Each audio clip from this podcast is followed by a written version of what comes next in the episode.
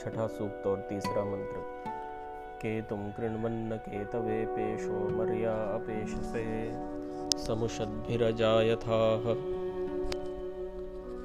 पदार्थ मर्याह हे मनुष्य लोगों, जो परमात्मा अकेतवे, अज्ञान अज्ञान रूपी अंधकार के विनाश के लिए के तुम उत्तम ज्ञान और अपेश से निर्धनता, दारिद्र्य तथा कुरूपता विनाश के लिए पेश सुवर्ण आदि धन और श्रेष्ठ रूप को कृणवन उत्पन्न करता है।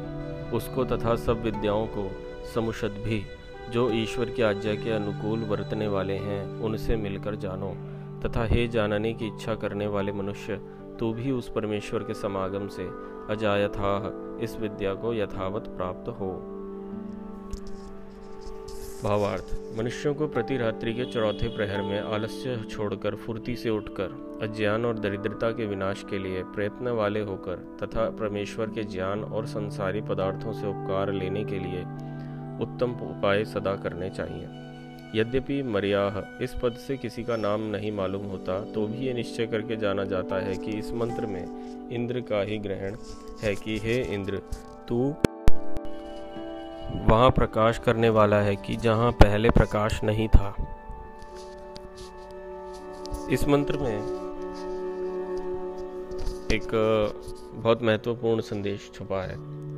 महत्वपूर्ण संदेश ये है कि उत्तम ज्ञान, उत्तम धन और सुंदर स्वरूप, ये तीन अपने आप में एक ऐसी चीज़ें हैं जो व्यक्ति को सुख देने वाली होती हैं।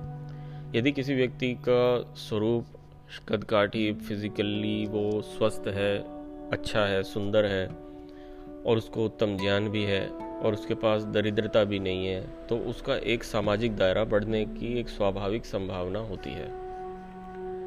तो इस तरह की जो ये उत्तम चीज़ें हैं, इसके लिए, इनको बढ़ाने के लिए हमें यथावत पुरुषार्थ करना चाहिए।